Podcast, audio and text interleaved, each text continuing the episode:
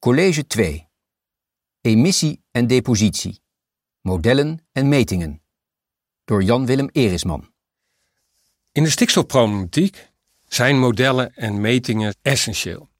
Want we moeten tenslotte begrijpen waar komt die stikstof vandaan, waar gaat het naartoe, waar komt het neer, wat voor effecten levert het op en kan je dat niet anders dan met modellen en metingen bepalen. Het liefst natuurlijk allemaal met metingen, maar gezien de hoeveelheid stikstofbronnen die we hebben in Nederland, is dat onmogelijk. Die stikstofbronnen, dat zijn er dus twee, die reactief stikstof naar de lucht brengen. Je hebt aan de ene kant de fossiele brandstoffen, denk aan verkeer, de auto, de verbrandingsmotor, maar ook vrachtverkeer. Denk aan industrie, die verwarmingsprocessen hebben. Denk aan woningbouw, waar door allerlei activiteiten met allerlei verkeer stikstofoxide vrijkomen, maar ook het gebruik van woningen. Er staat tenslotte een gasverwarming in of je kookt op gas, levert allemaal stikstofoxide op. Scheepvaart is ook een belangrijke bron. In het binnenland, de binnenvaart, maar ook langs de kust, de zeescheepvaart. Ook dat zijn zware motoren die op fossiele brandstoffen stoken. En daar komen stikstofoxide bij vrij. Voor ammoniak in de landbouw voornamelijk hebben we andere bronnen. 90% zo'n beetje komt uit de landbouw. Bij de kunstmestfabricage komt wat vrij, maar de grootste deel komt vrij bij mest, gebruik van kunstmest, aanwending van mest. Dus allerlei dieren in ons land die mest produceren, die leveren een bron van ammoniak op naar de atmosfeer.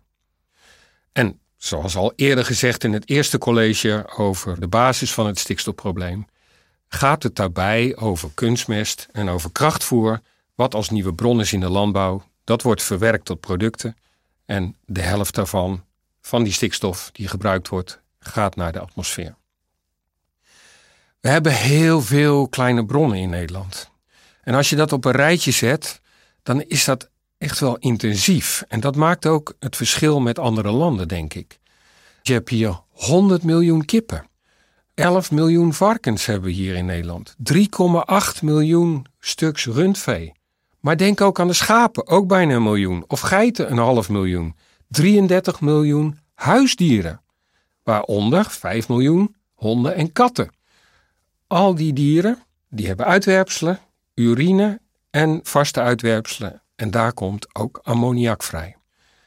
Al die dieren eten eiwitrijk voedsel. En nogmaals, de efficiëntie van dat eiwitrijke voedsel is zeker niet 100%. Dus dat wordt allemaal uitgestoten, ofwel naar de lucht, ofwel komt het in het water terecht. Daarnaast hebben we 8,8 miljoen auto's in Nederland. We hebben 60.000 vrachtauto's. Het is hier dus heel erg druk. Want naast die drukte hebben we ook natuur, we hebben recreatiegebieden, we hebben watergebieden. En alles op één kluitje hebben we dat bij elkaar. Dat maakt dat Nederland ook wel een bepaalde uitzondering heeft in Europa. Want wij krijgen natuurlijk steeds de vraag: hebben andere landen nou ook een stikstofprobleem? Jawel, maar niet zo intensief zoals in Nederland. Als je ook een kaartje maakt over Europa en je zou daar weergeven de hoeveelheid de dieren die er zijn, dan zie je een enorme piek in Vlaanderen en in Nederland van de varkens, of in Bretagne, daar zitten heel veel varkens. Als je naar het rundvee kijkt, dan zie je voornamelijk in Nederland, Vlaanderen, Bretagne, Ierland natuurlijk, maar ook in de Po-vallei. En dat zijn ook de hotspots van stikstof. De modellen die weergeven of de metingen die weergeven, hoe zit dat nou met de rivierkwaliteit, hoeveel stikstof zit daarin, de grondwaterkwaliteit, de hoeveelheid emissie naar de lucht of water. Overal zie je de hotspots. Nederland is een hotspot. Bretagne in Frankrijk is een hotspot. En het noorden van Italië, de Po-vallei, is een hotspot. Oftewel, we zitten te rijk in stikstof. Nog steeds, want er is in het verleden best wel wat gebeurd.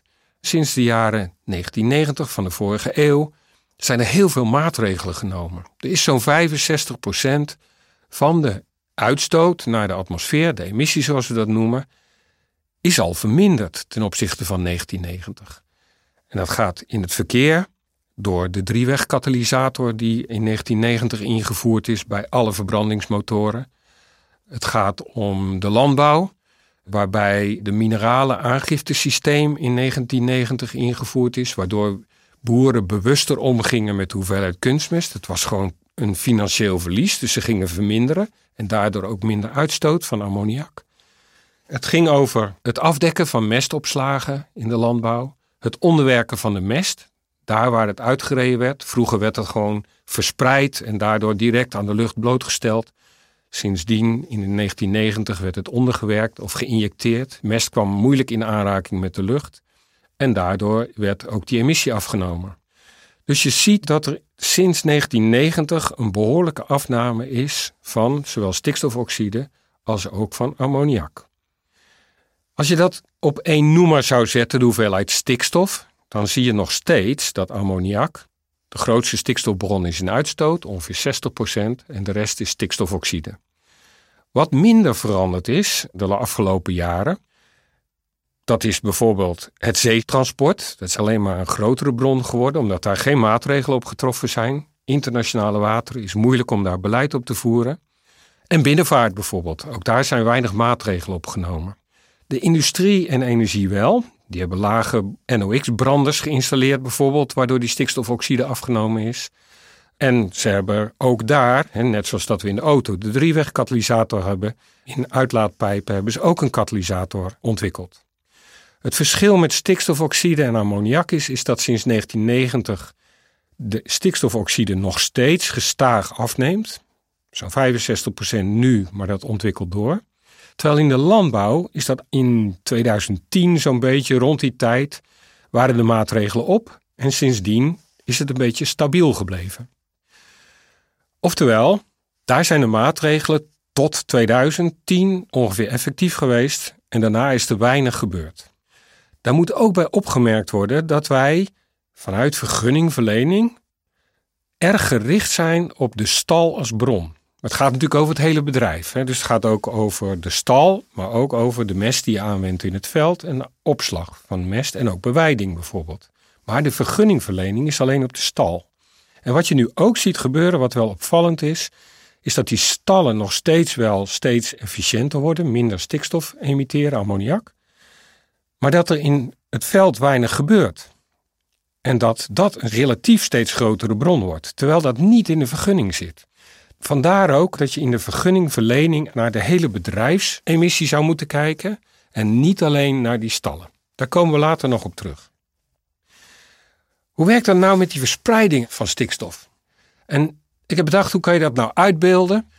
Neem een rookpluim. Stel er is een energieterrein, een grote brand is daar, dan zie je van verre al die rookpluim.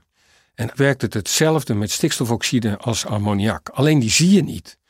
Maar ook daarvoor geldt dat er een enorme pluim is van ieder bronnetje. En dat transporteert dus over ettelijke kilometers. De meeste valt weliswaar neer dicht bij de bron, omdat je dan ook net zoals in de rook, als je in de rook staat, sta je hard te kuchen, want de concentratie staat het hoogst. Dat geldt ook voor ammoniak, dat geldt ook voor stikstofoxide. Maar daarna vindt verdunning plaats in die pluim en zelfs op kilometers afstand ruik je nog die rook, die brandlucht. En dat is met ammoniak en stikstofoxide ook. Je ruikt het niet, je ziet het niet. Maar ook die verspreiding gaat zozelfde als zo'n rookpluim de verte in.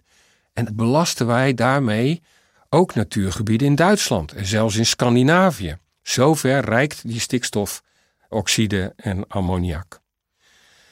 Ik gaf al aan dat wij ontzaglijk veel dieren in Nederland hebben, we hebben heel veel auto's, industrie, het is heel druk, maar het zijn allemaal maar kleine bronnetjes. En één zo'n bronnetje, dat is niet het stikstofprobleem. Het is de optelsom die maakt dat je een grote deken hebt. Al die pluimpjes die tellen elkaar op en daardoor wordt die concentratie steeds hoger. En daardoor wordt de belasting van natuurgebieden ook steeds hoger. Dat kan je dus ook niet meten.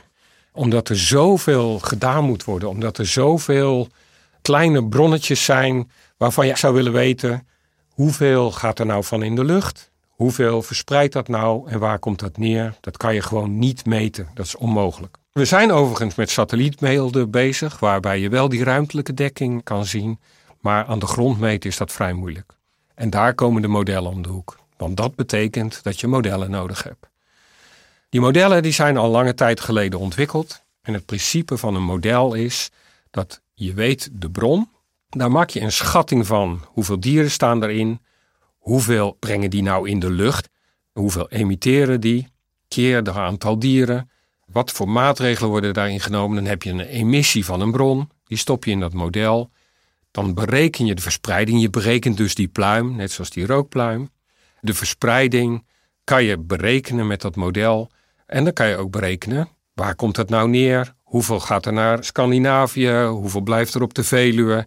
Dat zijn allerlei berekeningen die je kan doen met dat model. Dan moet je dus wel overal een schatting hebben van die emissies. Dus je moet goed weten hoeveel dieren zijn er waar, wat voor type maatregelen worden daarin genomen, wat voor beheer is er verder. Dat moet je allemaal weten daarin. Je moet ook weten hoe gaat dat nou in de lucht? Chemische reacties vinden daar plaats. Er wordt bijvoorbeeld fijn stof gevormd. Fijn stof is de samenstelling van ammoniak en stikstofoxide die met elkaar reageren. Fijn stof komt op een andere manier neer dan direct ammoniakgas of stikstofoxide. Dat heeft een andere neerslagsnelheid, zoals we dat noemen. Dus al die processen zitten in dat model. Dat betekent ook dat je heel veel meteorologie in dat model moet hebben. En zo kan je de verspreiding per bron, alle bronnen samen berekenen met dat transportmodel. En dan weet je dus ook hoeveel waar neerkomt. Op de bodem, op natuurgebieden, ook op steden en in het buitenland. Die modellen die worden vaak beschouwd, die zijn heel onzeker en dat werkt toch allemaal niet en dat is toch heel moeilijk. Zeker, het is moeilijk, maar we moeten ons wel realiseren dat hier zit al jaren onderzoek in. Hier zit al meer dan 30, 40 jaar onderzoek in van metingen aan die bronnen. Hoe werkt zo'n emissie nou? Is die temperatuurgevoelig? Stel dat je een staloppervlak hebt, hoe werkt dat dan met die emissie daarin? Stel dat die staloppervlak mest doorlaat, hoe werkt het dan met mestkelders? Daar zijn heel veel onderzoeken naar gedaan, heel veel metingen. Er zijn ook heel veel metingen gedaan in gebieden. We hebben een keer een kunstkoe neergezet, zullen maar zeggen. Dus een gasfles ammoniak. We hebben er wel netjes een koe overheen gedaan van plastic. Zodanig dat het nog een beetje een koe leek. Als je die openzet, kan je de verspreiding van ammoniak volgen. Die kan je meten en dan kan je ook meten waar het neerkomt. Dat hebben we allemaal gedaan. Dus er is in het verleden heel veel onderzoek gedaan om te zorgen dat die processen in die modellen dat die goed geparametriseerd zijn en dus ook goed berekenen wat er in de praktijk gebeurt. Er zijn ook natuurlijk heel veel metingen in de loop der jaren gedaan. We hebben zelfs een meetpunt boven het Speelde Bos op de Veluwe gehad, die continu die neerslag meten. Zodanig dat je ook kan volgen, klopt dat nou met dat model of niet? Kan je dat nou berekenen of niet? En op die manier weten we ook dat die modellen best wel nauwkeurig zijn op landelijk gebied. Tegenwoordig hebben we nog metingen. We hebben een landelijk meetnet luchtkwaliteit. Daar worden op acht plaatsen wordt regenwater opgevangen. Regenwater is één deel van die neerslag. De andere is de droge neerslag, dus de hoeveelheid gas en fijn stof die naar beneden komt. Op 73 plaatsen meten we stikstofoxideconcentraties in de lucht. Op 300 plaatsen wordt maandelijks de ammoniakconcentratie gemeten, vooral in natuurgebieden, om te weten wat die concentratie is, zodat je dat ook kan koppelen aan die neerslag. Op zes plaatsen meten we die ammoniak continu. Om te zorgen dat je ook weet wat de dagelijkse gang is. Dat je die maandelijkse methode ook kan valideren daarin. En sinds kort zijn er ook, net zoals dat ik net vertelde over de meting op Speelde Bos, zijn er vier meetstations ingericht die daadwerkelijk ook die neerslag, de depositie, op heide meten of op gras. En ik denk dat als we kijken nu naar die modellen, wij weten best goed hoe dat nu zit met die stikstof. Het is ongeveer 15% voor ammoniak, 10% als je het hebt over emissieverspreiding, depositie in Nederland. En dat is best wel nauwkeurig. En omdat we in Nederland al zo lang een stikstofprobleem hebben, lopen we daar ook internationaal voor. Internationaal zijn er nu ook ontwikkelingen en die nemen we natuurlijk ook mee. Heel veel vergelijkingen over modellen. Waar het wat minder zeker wordt, en dat is best wel belangrijk in relatie tot vergunningverlening en ook het grote kritiek op beleid. Je kan nou eenmaal niet aantonen wat één stal met zeg 100 melkkoeien voor belasting heeft op natuur die dichtbij ligt. En dan ook nog eens weten wat de effecten zijn voor die ene stal. Dat is bijna onmogelijk. Juist omdat die deken er is en juist omdat één tal niet die effecten levert. Het is de optelsom van de hoeveelheid. Dus hoe kan je nu bepalen wat die ene stal daaraan bijdraagt? En dus blijft dat voor vergunningverlening alleen maar mogelijk om te kijken hoeveel is die emissie Hoe verspreidt zich dat? Hoeveel komt er neer op dat natuurgebied? En kan ik dat afzetten ten opzichte van een bepaalde maximale waarde die dat natuurgebied kan dragen? De zogenaamde kritische depositiewaarde. Ik kom daar zo nog even op terug. Tot slot nog even over die modellen. Ik zei het al over satellietwaarnemingen. Is vrij nieuw. Hè? Dat is de laatste, ik denk 15 jaar, dat er satellieten zijn die ook ammoniak uit de lucht meten. Dus die kijken van hoge hoogte naar beneden. Ongeveer een gebiedje van 12 kilometer bestrijken. En dagelijks twee keer overkomen op datzelfde gebiedje. Natuurlijk, je kan alleen maar meten als het wolkeloos is. Maar dat komt zo vaak voor dat je een goede schatting kan maken van de ruimtelijke verdeling van de concentratie van ammoniak en stikstofoxide in Nederland. En die satellietmetingen die kunnen we nu ook gebruiken om die modellen dan te toetsen. Kloppen dat dan ook wel? En doen we ook de regionale verschillen ook goed? En we kunnen die goed gebruiken om terug te rekenen of we ook wel een goede schatting van die emissie hebben. En of we echt wel weten waar nou die uitstoot plaatsvindt. Want dat zie je echt wel op die kleurgrafiekjes van die satellietwaarnemingen. Nou, en als je nou modellen hebt, wat kan je er dan mee doen? Ik zei al, je kan er in het kader van de vergunningverlening, kan je die toets doen over welke emissie komt waar terecht. En is dat meer dan een bepaalde drempelwaarde daarin? Je kan ook bepalen hoeveel draagt een sector nou bij aan de hoeveelheid neerslag van stikstof op een natuurgebied, op die Natura 2000 gebieden. Dat is natuurlijk essentieel voor beleid, want je wil natuurlijk de juiste sectoren met de juiste maatregelen confronteren. En zo kan je berekenen dat ongeveer 41% van die natuurgebieden wordt belast door bronnen van de landbouw. 35% best veel komt uit het buitenland. 8% komt van de industrie. 11% van verkeer en scheepvaart. En dan hebben we nog 4% van huishoudens. En in die 4% zitten die huisdieren, zit ammoniak als schoonmaakmiddel. En er zit ook het gebruik van de gasinstallatie voor verwarming en de eventuele auto die voor de deur staat. En dat is het deel woningbouw waar we steeds over hebben, waar we stikstofruimte voor moeten hebben. Je kan ook bepalen hoe dat nou zit met het verschil tussen ammoniak en stikstofoxide. En ook dat is erg interessant voor beleid, omdat stikstofoxide, daarvan komt ongeveer 15% van wat je in Nederland uitstoot, in Nederland terecht. 85% gaat over de grens. Dus alle maatregelen die je neemt voor stikstofoxide, daar heeft Duitsland bij wijze van spreken veel meer profijt van dan wij hier in Nederland, omdat er zoveel over de grens gaat. En voor ammoniak is dat veel minder. Voor ammoniak blijft 45% in Nederland en gaat maar 55% naar het buitenland. En daardoor is het ook efficiënter natuurlijk voor het beleid om je te richten op ammoniak, omdat je binnen Nederland dan veel grotere en snellere stappen maakt daarmee.